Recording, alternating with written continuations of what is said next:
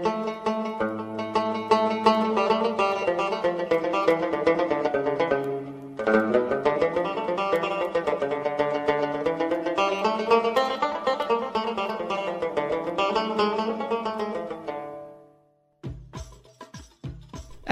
أنا مرام وهذا بودكاست شاي حبق هذا البودكاست راح يكون عبارة عن رحلة للحياة الطيبة.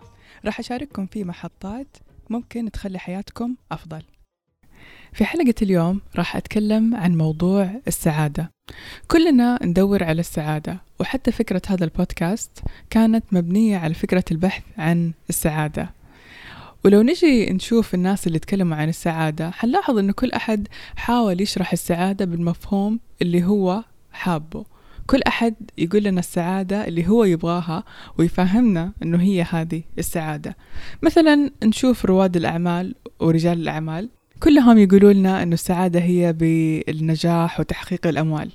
بينما مثلا لو جينا للفلاسفة ممكن يقولوا لنا أنه السعادة هي بالتأمل والتفكر والتعمق بالأفكار وتعمق الإنسان داخل ذاته.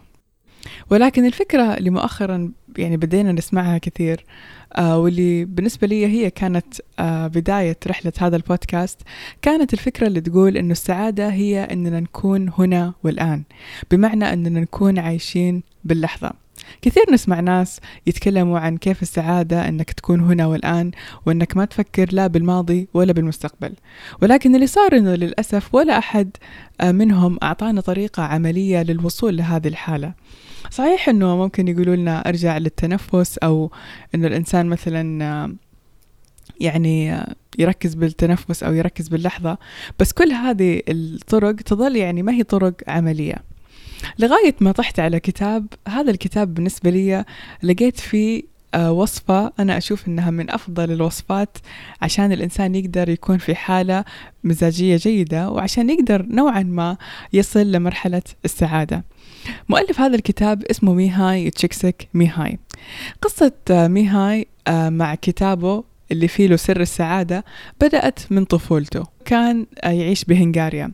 ولاحظ أنه على الرغم من الظروف الصعبة اللي كانوا يعيشوها هناك إلا أنه كان في تفاوت في مستوى السعادة. فكان يلاحظ أنه في بعض من جيرانهم عايشين يعني نفس ظروف الفقر وظروف الحاجة بس كانوا عايشين بحالة مزاجية جيدة أو كانوا عايشين بالسعادة نوعا ما. في المقابل كان في ناس عايشين بنفس الظروف أو نفس الحالة وما كانوا قادرين يحسوا بنفس جودة المشاعر. هنا ميهاي تساءل يعني في نفسه وبعد فترة هاجر ميهاي لأمريكا وأول قرار اتخذه لما راح هناك أنه يدرس علم النفس. وبعد كذا قرر أنه يكرس كل حياته لمعرفة سر السعادة. ولكن هذه المرة قرر أنه يدرس السعادة من ناحية علمية مو بطريقة فلسفية. فزيه زي أي باحث بدأ يحاول يشوف الأرقام والإحصائيات عن أكثر الناس اللي قالوا إنهم سعداء. في البداية بدأ يحاول يحلل أوضاع هذول الناس يعني وضعهم الاجتماعي وضعهم المادي الأماكن اللي هم عايشين فيها عشان يشوف إذا ما كان في نمط يعني متكرر. فلاحظ إنه في تفاوت كبير ولاحظ إنه آه يعني لا المادة ولا الوضع الاجتماعي ولا المكان كان له تأثير. لاحظ إنه يعني ناس قالوا إنهم سعداء على مختلف الدرجات المادية. ولكن اللي لاحظوا إنه في منهم يعني في في شيء مشترك بينهم. الشيء المشترك بينهم إنه كلهم أصحاب مهن تتطلب تركيز عالي. وكلهم قالوا إنه مهنهم أو الأعمال اللي هم يقوموا فيها لها دور كبير بالسعادة أو مستوى السعادة اللي هم عايشينه. هنا قرر ميهاي إنه يسوي زوم على حياة دول الناس ويشوف هم فعلا إيش قاعدين يسووا بشكل يومي اللي خلاهم يحسوا بالسعادة. وفعلا اللي لاحظوا ميهاي إنه هذول الناس مثلا على اختلاف المهن اللي ينتموا لها الا إنه كلهم كانوا لما يجوا يدخلوا عملهم أو يدخلوا ورشتهم أو أي مكان يعني كلهم يدخلوا حالة من التركيز والانسجام التام مع العمل تخليهم ينسوا نفسهم تماما. وهذه الحالة كل ما زادت وكل ما طولت هي السبب الأساسي اللي كان يخليهم يشعروا بالسعادة ويرفع من جودة مشاعرهم. ولاحظ ميهاي أنه هذه الحالة تكررت عند ناس كثير باختلاف مستوياتهم المادية والتعليمية. يعني أحد هذول الأشخاص كان موسيقي. هذا الموسيقي قال إنه هو لما كان يدخل ال- ال- الاستديو عشان يسجل كان يقول إنه يدخل حالة جدا يعني مميزة وحالة جدا غريبة آه، تخليه يندمج مع العمل بشكل كبير لدرجة أنه ما يشعر فيها بالوقت. أيضا هذه الحالة وصفها تماما نحات لأعمال خشبية. كان يقول بأنه لما مجرد ما يدخل الورشة كان يعيش حالة من الاندماج مع القطع الخشبية اللي ينحتها تخليه ينسى كل شيء حواليه. طبعا مرة على مرة وشخص على شخص هنا بدأ يبني ميهاي النظرية حقته. وجمع كل الكلام اللي كانوا يقولوه هذول الناس وقرر إنه يسمي هذه الحالة باسم فلو. بمعنى التدفق أو بمعنى السريان. هذه الحالة اللي وصفها ميهاي في كتابه The Optimal Experience أو التجربة المثلى. وعشان أقول لكم بأنه كتاب Flow يعني تقريبا بدون مبالغة ما في ولا كتاب يتكلم عن الصحة النفسية أو عن جودة الأداء أو عن الراحة النفسية بدون ما يذكر آه ميهاي وبحثه في كتاب Flow حالة الفلو هذه على حسب كلام ميهاي لها خصائص. هذه الخصائص لو لو قدرنا نجمعها كلها آه ونقدر نحققها بالشيء اللي إحنا نسويه راح نقدر ندخل في حالة الفلو. هذه الخصائص هي كالتالي. أولا وضوح الهدف. بمعنى أنه الهدف هدف العمل اللي إحنا آه حابين نسويه لازم يكون واضح. يعني مثلا لو جينا نبغى نقرأ كتاب أو هدفنا أنه نسوي وصفة معينة أو نكتب مثلا مقال لازم يكون هدف الشغلة واضح. ثاني خاصية هي أنه طريقة العمل واضحة بمعنى أنه في عندنا آه آلية أو في عندنا خطوات واضحة للعمل اللي إحنا راح نسويه. الخاصية الثالثة هي أنه رد الفعل أو النتيجة نتيجة العمل هي لحظية. أو زي ما يقول ميهاي أنه the feedback is immediate. بمعنى أنه لما نجي نسوي هذه الشغلة في نفس الوقت حنعرف إذا إحنا سويناها صح أو سويناها غلط. الخاصية اللي بعدها هي أنه غالبا هذه المهمة يكون مستوى الصعوبة والسهولة في توازن. بمعنى لا هي السهلة المملة ولا هي الصعبة المعقدة. يكون فيها تحدي ولكن تحدي باستمتاع.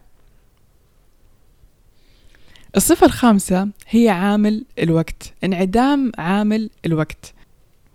عامل الزمن بمعنى أنه الإنسان أثناء عمله هذه الأعمال ينسى, ينسى الوقت. يعني ممكن ينسى ياكل ينسى يشرب ينسى أحيانا أستغفر الله أنه يصلي آه ينسى الوقت بشكل عام.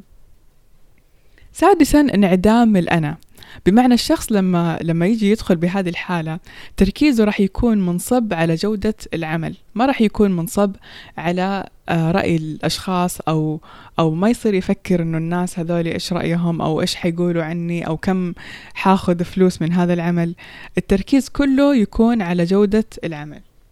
سابعا وجود حالة من التركيز العام بمعنى أنه ممكن كثير من الأحيان ندخل مطعم أو كافي شوب مزعج ونلاحظ إنه في شخص قاعد يشتغل بتركيز. وجود الإنسان بحالة الفلو تخليه يخلق نوع من ال من البلورة أو نوع من ال خليني أقول من ال التركيز اللي يحجزه ويعزله عن العالم اللي حوله. ثامن شيء وآخر شيء نلاحظ تحسن عام بالحالة المزاجية. بمعنى أنه الإنسان لما يجي يبغى يشتغل على لما يدخل بمعنى أنه الإنسان لما يدخل حالة الفلو بعد ما يقوم بالعمل في ارتفاع جدا كبير في مستوى سعادته ومستوى مزاجه ومشاعره بشكل عام. إحنا كذا عرفنا الخصائص العامة لحالة الفلو. كيف نقدر نعيش حالة الفلو أو حالة السريان؟ كيف نقدر نفعلها بحياتنا اليومية؟ أول خطوة هي البعد عن المشتتات. المشتتات هي أكبر عدو لحالة الفلو. عشان تدخل حالة الفلو أول شيء تسويه لازم تنعزل تماما عن أي شيء ممكن يشتتك. جوال آه، منبه آه، ساعة. حالة الفلو تتطلب آه، تركيز تام. واحدة من الطرق المجربة لدخول حالة الفلو هي أنه مثلا نسمع شيء صوتي. طبعا ممكن يكون موسيقى ممكن يكون قرآن ممكن يكون آه، أي شيء صوتي. يعني أحيانا مثلا نلاقي على اليوتيوب أصوات مطر أو أصوات آه، عصافير. هذه الأصوات لما إحنا مثلا آه، نكون حابين ندخل حالة الفلو آه نحط هذه الأصوات العقل مع الوقت مع التكرار راح يربط ما بين دخولنا حالة الفلو وهذا الشيء الصوتي اللي إحنا نسمعه. فكذا إحنا نقدر نخلق آه أو نحفز يعني العقل أنه يدخلنا بهذه الحالة بشكل أسرع. ثاني خطوة هي التحرر من النتائج. بمعنى حالة الفلو ما نقدر ندخلها إذا كان آه، آه، عملنا الهدف منه نتيجة معينة. بمعنى لو كان مثلا آه، تسجيلي الآن لهذه الحلقة مربوط مثلا أنه متوقع عدد معين يسمعها أو كم لايك يجيني. بهذه الطريقة أنا ما حقدر أحصل على الفلو. ونلاحظ أنه أكبر الأعمال في العالم الأعمال الخالدة يعني مثلا مثلا الموناليزا. أكيد أنه ليوناردو دافنشي ما كان يفكر أصلا أنه هذه اللوحة يوما ما بتكون مشهورة. آه ليش؟ لأنه كل تركيزه كان على جودة هذه اللوحة وعلى إتقانها. عشان كذا التحرر من النتائج يعتبر من أهم الأسباب لدخولنا حالة الفلو. ثالثا عشان نتدرب على حالة الفلو ممكن نجرب إنه نعيشها من خلال ممارساتنا اليومية. ممارساتنا اليومية بمعنى مثلا التنظيف الطبخ الأشياء اللي إحنا نسويها كل يوم. بدل ما إحنا نسويها وإحنا مثلا حاطين سماعات أو منا واعيين مرة لها نحاول نجرب إنه نعيشها بطريقة واعية. ونعيش معاها حالة الفلو. أكيد هذا الشيء يكون صعب خاصة إذا شخص متعود دائما أنه يسمع مثلا شيء معين أثناء عمل معين. لو تجرب أو تجربي مرة أنك أنت تسوي هذه الأعمال الروتينية بتركيز تام آه شوي شوي هنا راح يكون تمرين جدا ممتاز لنا أننا ندخل حالة الفلو. نيجي لنقطة أخيرة هنا مهمة.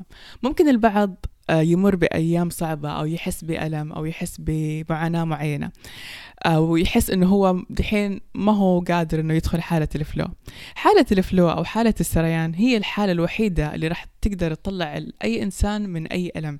بسبب إنها راح يعني تشتت انتباهك أو انتباهك عن هذا الألم وحتخليكي عايشة ولو لساعة أو حتى لو عشر دقايق في هذا العمل اللي أنت قاعدة تسويه. فكل ما زدنا يعني مساحة الأشياء اللي إحنا نعيش من خلالها الفلو أو السريان في يومنا كل ما ارتفعت ارتفعت جودة يومنا وارتفعت مشاعرنا وبالتالي راحت مشاعر الألم. لأنه إحنا كذا شتتنا نفسنا عنه وصرنا يعني أخيرا بطريقة عملية هنا والآن.